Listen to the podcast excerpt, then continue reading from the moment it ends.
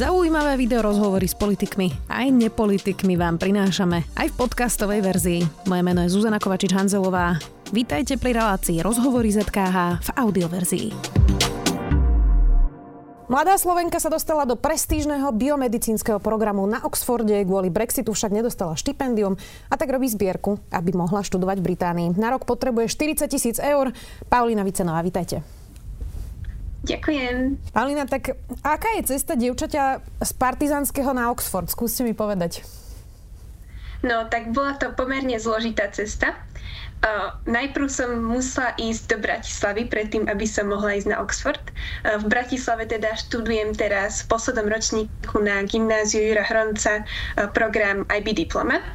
A odtiaľ som robila príjmačky teda priamo na Oxford a to tiež bolo viacero krokov, ktoré som musela absolvo- absolvovať. Najprv, najprv to bol motivačný list, uh, potom som musela ísť na príjmacie testy, e, ktoré sa konali online a nakoniec sa to ukončilo rozhovormi priamo s profesormi z Oxfordu, ktoré boli tiež online. Uh-huh.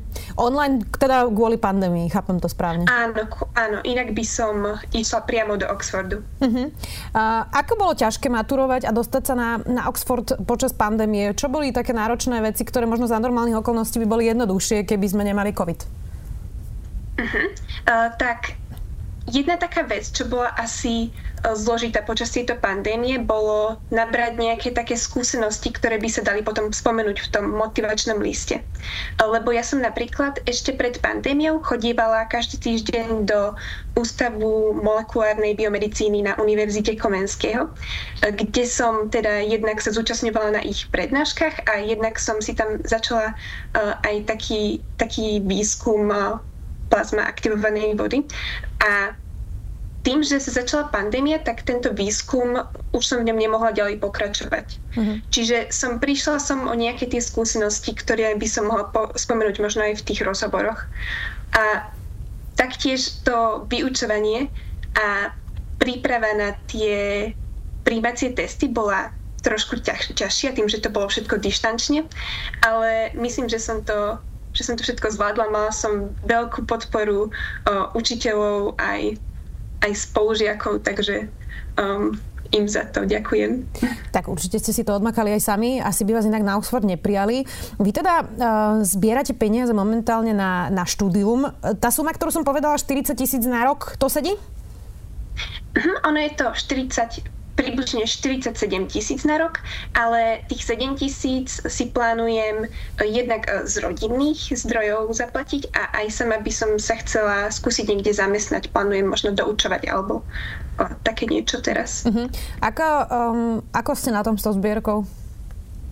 Uh, veľmi sa teším z toho, že, že to napreduje veľmi dobre, že pri, pribúda mi tam uh, tak veľa peniazy, že by som to ani, ani sama nečakala nikdy, že tak veľmi ma budú kde podporovať.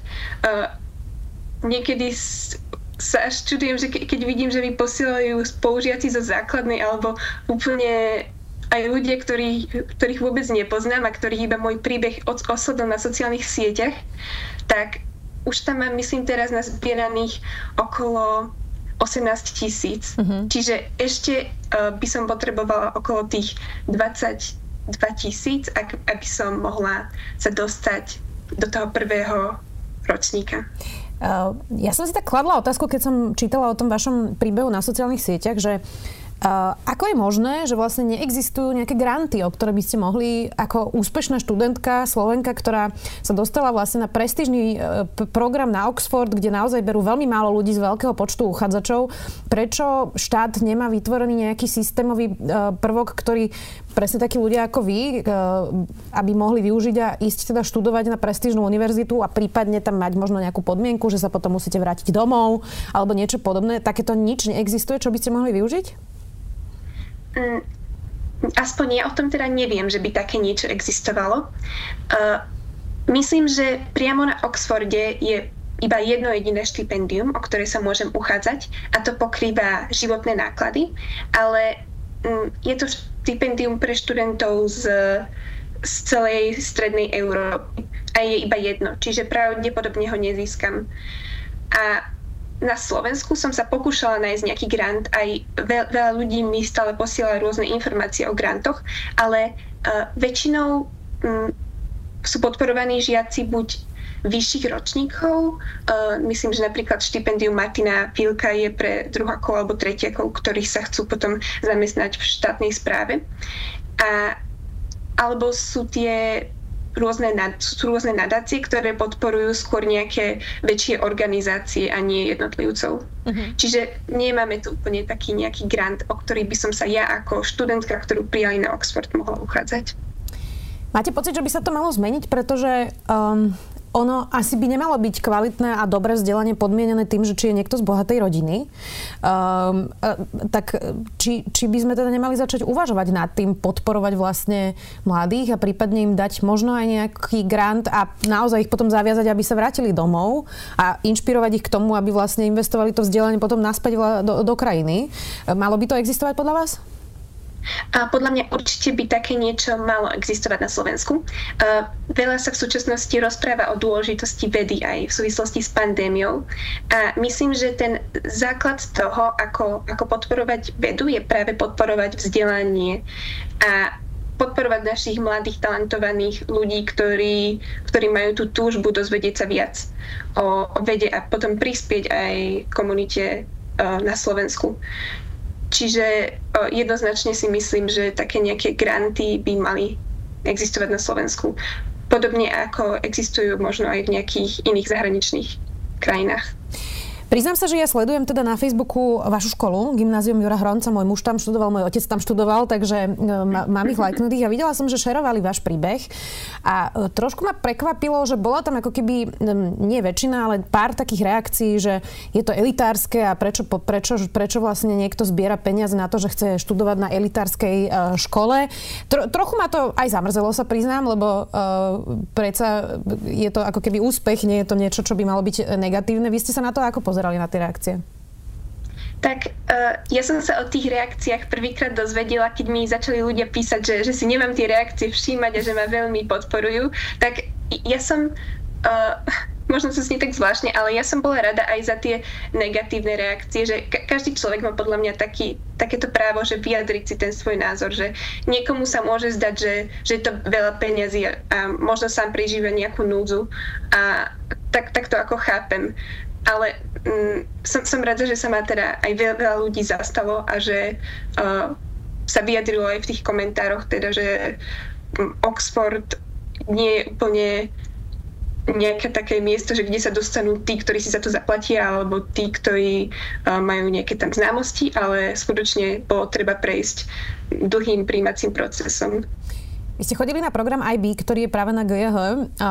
Tam je veľmi veľa absolventov, ktorí chodia na Harvard, Oxford, Cambridge, Stanford a teda väčšina z tých študentov chodí do zahraničia.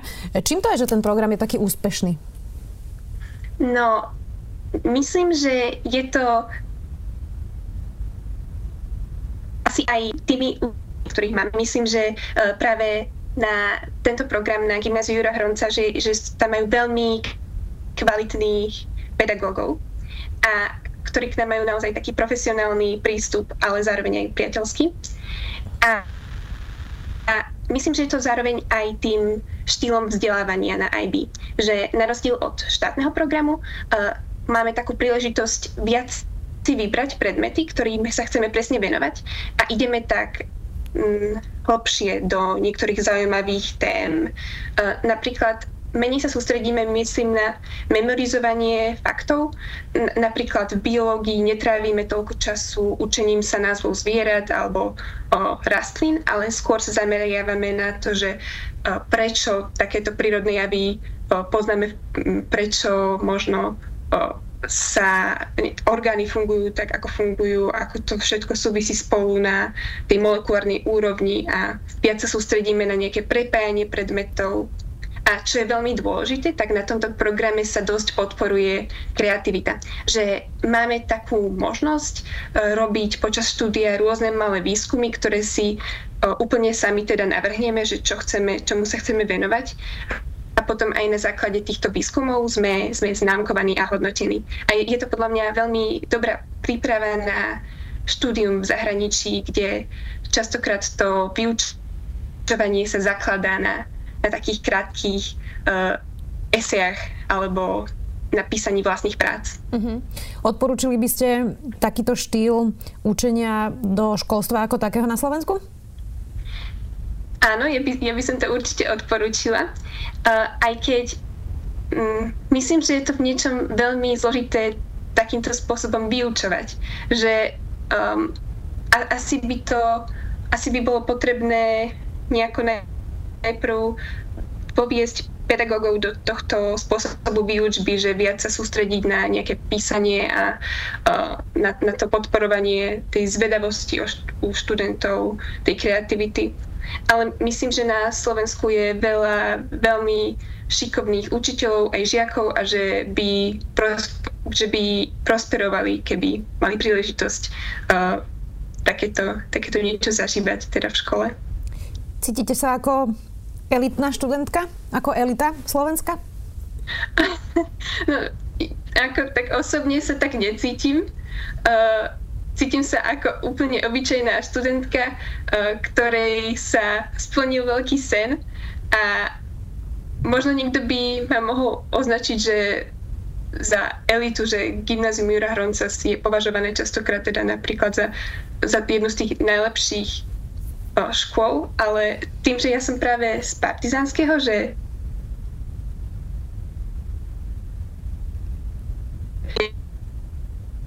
že ja som taký, taký ten obyčajný bežný človek, ktorý mm, proste iba uh, má nadšenie pre tú vedu a uh, preto sa možno dostal na nejaké také významné miesta, ako je aj ten Oxford.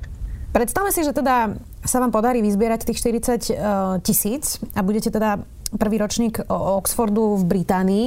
Už uvidíme, či prezenčne alebo dištančne, to ešte nikto zatiaľ momentálne nevie.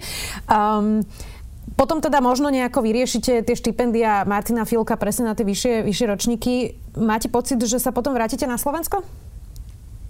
To, to ešte uvidím, pretože uh, nie som si úplne...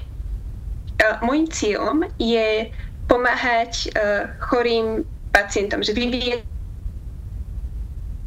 ktoré by potom mohli uh, pomôcť tým ľuďom, ktorí bojujú so závažnými ochoreniami. A je možné, že niekde v zahraničí, že dostanem väčšiu podporu uh, na, na svoj výskum. Takže uvidím. Ak dostanem podporu na Slovensku, tak ja sa rada vrátim na Slovensko. Ale ak dostanem podporu v zahraničí, tak nebudem mať dôvod vrátiť sa na Slovensko. A, ale aj zo zahraničia budem, tým, že budem nejako pracovať na vývoji nových, nových liekov, tak budem vedieť lepšie pomôcť nejakým chorým Slovakom práve z toho zahraničia, myslím. Máte pocit, že Slovensko podporuje výskum a vedu, lebo teraz sami, sama ste vlastne po, pomenovali, že nie ste si istá, či vôbec budete mať príležitosť, aj keby ste chceli. Takže nerobíme niekde chybu v tom, že mno, možno po svete množstvo Slovákov, ktorí by sa aj vrátili domov a chceli by robiť kvalitný výskum doma, ale nemajú tú možnosť?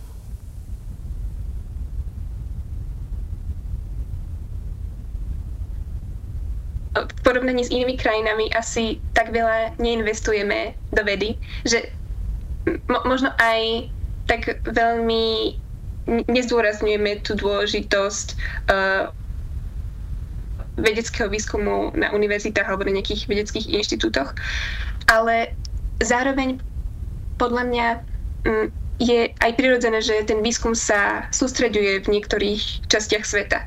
A to nevyhnutne neznamená, že, že je to zlé, že niekto napríklad, aspoň podľa mňa, že niekto zo Slovenska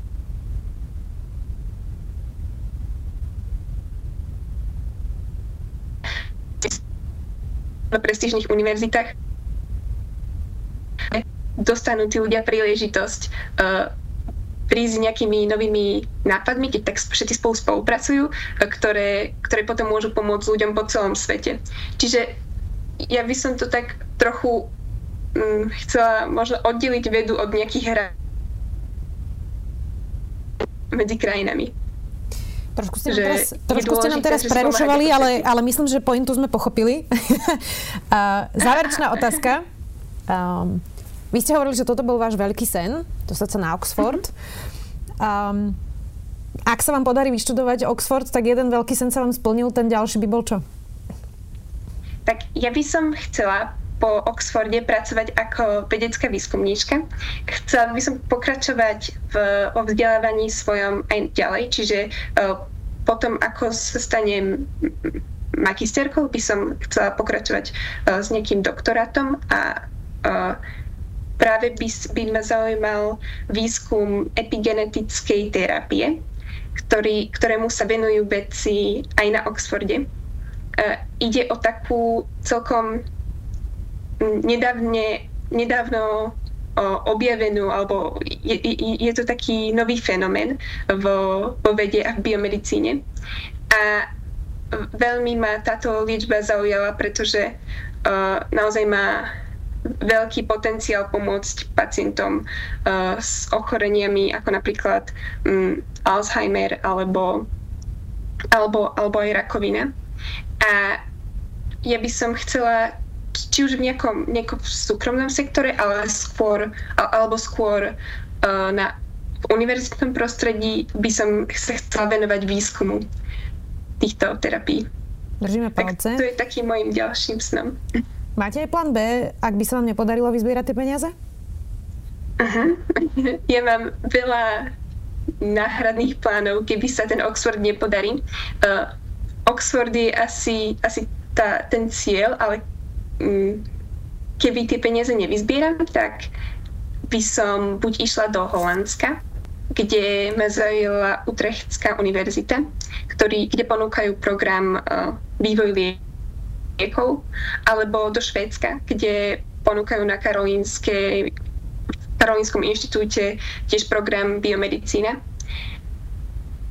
Alebo ešte sa hlasím aj na Karlovú univerzitu ale z tých všetkých týchto programov, keď som si pozerala ich obsah, tak ten program biomedicíny na Oxforde sa mi najviac páčil. Najviac sa mi páčil ten, aj ten e, štýl, akým budeme vyučovaní.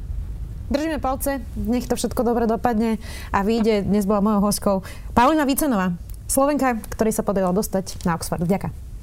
Ďakujem. Počúvali ste podcastovú verziu relácie Rozhovory ZKH. Už tradične nás nájdete na streamovacích službách, vo vašich domácich asistentoch, na Sme.sk, v sekcii Sme video a samozrejme aj na našom YouTube kanáli Denníka Sme. Ďakujeme. Ako lietajú lietadla? Je náš svet hologram? Ako fungujú okuliare na farbosleposť? Sme vo vesmíre sami? Odkiaľ prichádzajú komety? A ako sa žije na vesmírnej stanici? Moje meno je Jozef. Moje je Samuel. A na takéto otázky hľadáme odpovede vo Vedatorskom podcaste. Ktorý vychádza pravidelne každý týždeň v útorok. Nájdete ho na všetkých podcastových aplikáciách. A na stránkach Denníka Sme.